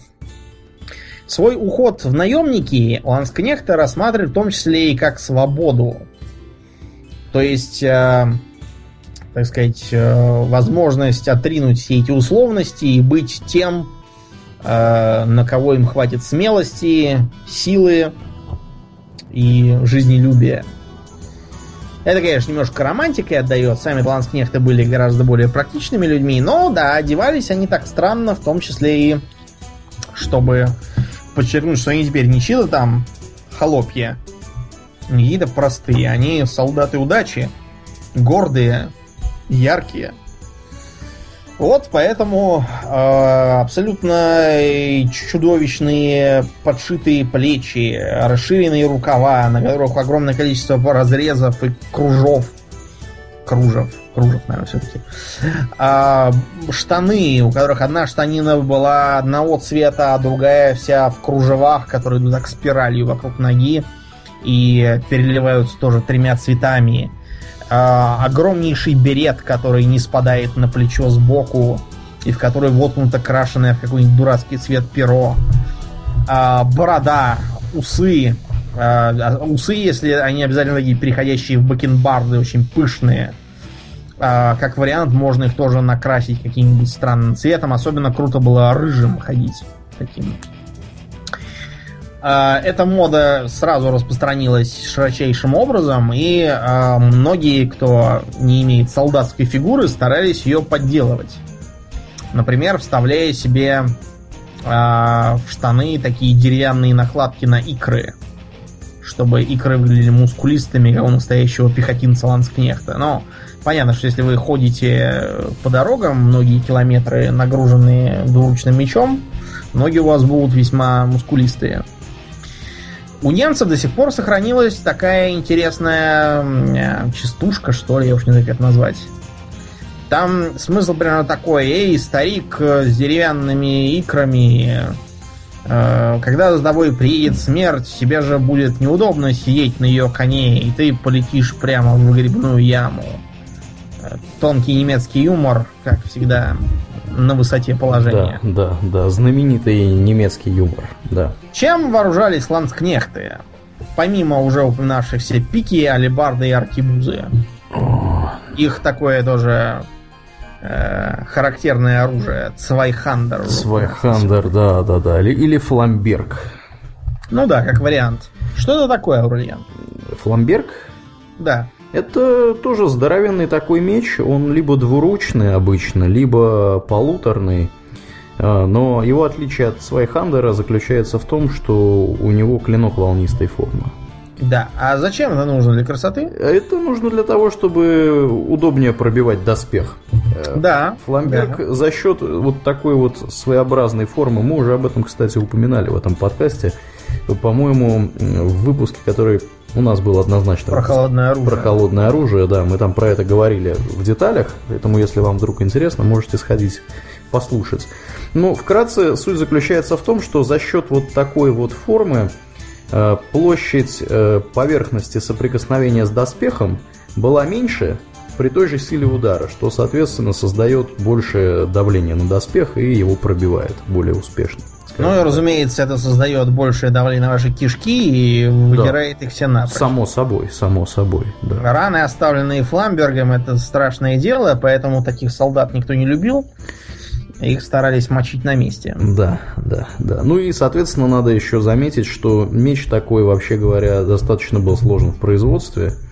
И поэтому был совершенно недешевым удовольствием. Вот. Э, применялся с 15 по 18 века. В основном в Германии и в Швейцарии. Да, ну вот такой вот такой своеобразный здоровенный, здоровенный двуручный меч. Да, кроме того, э, среди ланскнехтов было довольно много артиллеристов, потому что к тому времени уже появилась полевая осадная артиллерия, и нужны были специалисты, которые наводили бы пушки. А, часто вы могли видеть среди ланскнехтов так называемых доппельзольднеров. Они обычно были наряжены богаче других, потому что они получали двойное жалование. А, это мог быть кто угодно, начиная там от опытного а, алибардиста или там артиллериста, но чаще всего почему-то доппельзольднерами были именно солдаты с двуручными мечами. Поскольку именно на них возлагалась задача прорубания через лес пик – для чего, собственно, этот самый Цвайхандер и применялся по прямому назначению. Владеть им было непросто, потому что техника использования очень изощренная. Ей не учили в компаниях. Там можно было только получить строевую подготовку для работы пикой или огнестрелом. А, поэтому таких солдат ценили. Еще интересной особенностью ланскнехтов было то, что между ними регулярно происходили свары и даже дуэли. А, дуэли эти велись э, в том числе и на Цвайхандерах и представляли собой довольно интересное зрелище с точки зрения, э, так сказать, изящного фехтования. Ну да, да, да. А ланскнехты породили довольно много слов, которые нами сейчас воспринимаются плохо. Например, слово банда. Угу. Откуда оно? Ну вот как раз оно, э, я так понимаю, что оно и обозначало вооруженное формирование вот этих да. самых товарищей. Дело в том, что как бы минимальной административной единицей в армии из ланскнехтов была так называемая банда, что означает лента, или такой, знаете, значок, вот, который похож на такую, как бы, печать в виде цветочка, у которой снизу еще две ленточки такие. Вот это есть банда. А, человек, который получал эту самую банду, он ее вывешивал на своем жилище или где он там остановился, что означало в данном помещении проводится наем солдат. Все желающие могли прийти, сказать, кто они такие, чего умеют, зачем хотят, получить э, первую, так сказать, сумму денег, пройти под перекрещенными пиками и быть принятыми в ланскнехты полноправные. В банду. Да. Добро пожаловать и они, в банду. Ну вот, да, так и есть. Они носили у себя на шляпе там или на плече повязку характерного цвета. Если вы посмотрите на название всех этих наемных организаций, там белая банда, черная банда, какая-нибудь там еще банда, вот это все от э, цвета их значка. Что интересно, в бою э, эта единица не использовалась, вызывала чисто административной для облегчения найма и, так сказать, каждодневной деятельности. Mm-hmm. В бою они объединялись более крупные единицы. А, говорят также, ну, понятно, почему слово банда стало обозначать группу уголовников, потому что наемники это люди не самые приятные и вызывают нехорошие эм, ассоциации у населения. Да, ну особенно когда занимаются грабежом и разбоем, что, собственно, было не редкостью в те дремучие времена. Да. Да и не да. только в те. Однако для полномасштабного грабежа употреблялись так называемые мародеры, которые были не столько ланскнехтами сами по себе, сколько такой регулярной кавалерией, они на конях скакали, которая грабила всякие там окрестные деревни и села и поставляла все это в распоряжение компании. Или, как вариант, в распоряжение маркетанток, которые ходили за компанией. Дело в том, что э, за каждой наемной группой ланскехтов обязательно тащилась э, огромная группа нонкомбатантов. Кто в эту группу нонкомбатантов мог входить? В эту группу на, могли входить э, упоминавшиеся уже нами в прошлом подкасте Господи, как же они называются, ты Домнин? Кампенфрау. Да, именно так, именно так. А, ну, и какие-нибудь, наверное, торговцы с ними шарились. Да, разумеется, маркетанты. Это были торговцы, которые продавали, во-первых, всякие полезные для э, воина вещи, типа, допустим, там шляп, башмаков. Все это рвется, мнется, теряется Были кузнецы, которые починяли продырявленные э, всякие кирасы, шлемы пробитые, э, затупленные мечи, э, оружейники, которые поправляли аркибузы. Ну, в общем, всю, вся инфраструктура, да. которая была необходима для жизнедеятельности армии, она Все таскалась за ними. с самой армией, да. да. У этих нон-комбатантов была тоже репутация сомнительная, потому что они тоже промышляли мародерством, добиванием раненых, грабежом раненых и много чем еще не вполне хорошим. Угу. Вот. И э, как бы э, когда армии перешли к более-менее регулярному режиму, они всех этих нон-комбатантов старались ограничивать и уставами запрещать. И, разумеется, на излете средневековья и начале нового времени действовала наемная кавалерия. Это рейтары и кирасиры. Рейтары и кирасиры носили достаточно тяжелый доспех э, с противопульным бронированием. Правда, они отказались от поножей и наручей, вместо носили сапоги и рукавицы. А кроме того, носили открытые шлемы чтобы было видно, куда они едут и куда, самое главное, стреляют. Потому что в вооружении этих конных наемников обязательно включалась либо пара пистолетов, либо даже карабин. Угу. Причем, что интересно, изначально они вооружались э, в том числе всякими пиками и прочей такой, э, прочим таким холодным оружием, чтобы непосредственно э, в соприкосновении с противником действовать. Вот. Но конечном итоге оказалось, что тактика э, подъезжаем к противнику, стреляем в него из пистолета, уезжаем от противника и повторить, пока противника не останется, э, она более действенная, особенно в части, в части пехоты, как противника.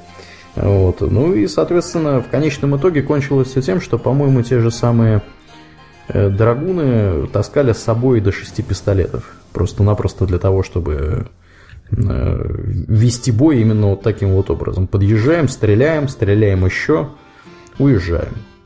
При этом надо понимать, что пистолет той поры не походил на пистолет Макарова, а размером угу. был, ну, не знаю, где-то с, небольшой, с метр. Да. да, с небольшое ружье.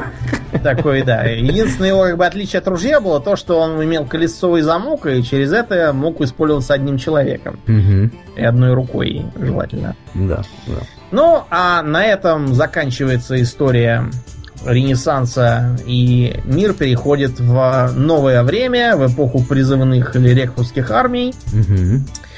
И наемники временно сходят с э, европейской боевой арены. Мы можем, правда, вспомнить таких персонажей, как, например, э, гессенских наемников, как их называют в Америке. Это были этнические немцы, солдаты Британской империи в войне за независимость. Ты помнишь такой фильм, э, как «Сонная лощина»? Да, что там такое было. И там действительно был Э, этот самый всадник без головы, угу, угу. он был как раз таким вот гессенским солдатом. Но, понимаете, несмотря на то, что их везде описывают как наемников, гессенские солдаты были скорее крепостными, которых просто продали их э, господа, чтобы они были солдатами. А сами никуда не собирались ехать, их просто погрузили и повезли. То есть это не совсем солдаты, это скорее какие-то, я не знаю, рабы-призывники или что за духи. Потом а, очень много наемников было в армии германских государств, в частности прусской.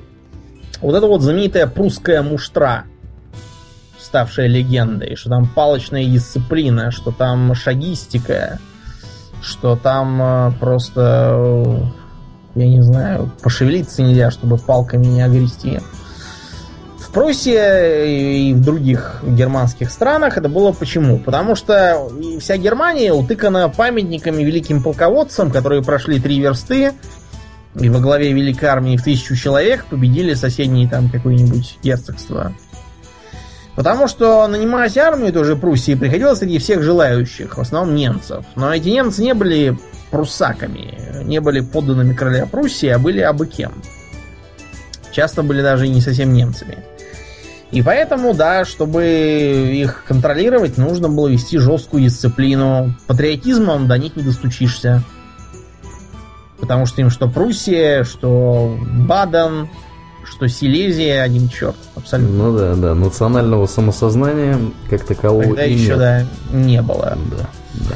Ну и вот из-за этого с наемниками, поскольку армии стали массовые, армии стали постоянные, Мгм. короли и цари поправили свои финансовые дела и стали способны содержать их круглогодично, не отпуская их по 20-30 лет.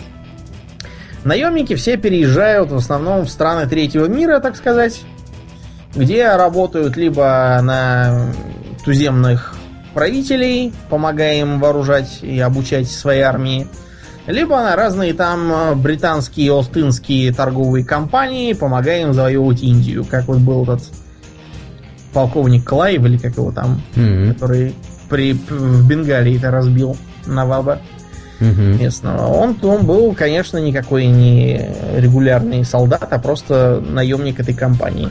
Ну да, тут еще, конечно, вопрос открытый, можно ли вообще считать, э, скажем, Устынскую компанию э, государством, да, и является ли ее частная армия, по сути, государственной армией, или это наемники, ну, это скорее философская такая уже тема. Да, это скорее философский вопрос. Ну, а э, после того, как гремело две мировые войны, и Да. стало ясно, что крупные войны уходят в прошлое ввиду того, что атомное оружие появилось, наемники получили вторую жизнь, и, вероятно, не менее славную, ну, славную в смысле результатов, а не положительного морального эффекта Да уж. чем первая. Но об этом мы расскажем вам в следующий раз. О таких замечательных людях, например, как Боб Динар, именем которого в некоторых местах Африки пугают детей до сих пор. При том, что это был такой добренький усатый дедушка. Да, действительно, в следующий раз наш выпуск будет посвящен бывшим британским колониям. Бельгийским колониям. бельгийским колониям, э, французским, возможно. солдатам южноафриканской армии. Да, да, да, да, да. Э, Людям, которые приехали с бородами в Ирак э, неоднократно. Французскому иностранному легиону. Да, и, в общем, многим другим интересным персоналиям, которые, э, суще- само существование которых стало возможно благодаря э, Второй мировой войне, Холодной войне и распаду, например, Британской империи. Вот, потому что если бы его не было, наверное, расцвет наемничества в Африке мы бы не увидели. Не увидели. Но мы увидели бы его расцвет в Латинской Америке. Ну, скорее всего, да, скорее всего. Ну что ж, на этом, наверное, будем на сегодня закругляться. Да, на Э, сегодня у нас все. Я напоминаю, что вы слушали 81 выпуск подкаста «Хоббит Токс». И с вами были его постоянные ведущие Домнин. И Аурлиен. Спасибо, Домнин. Всего хорошего, друзья. Пока.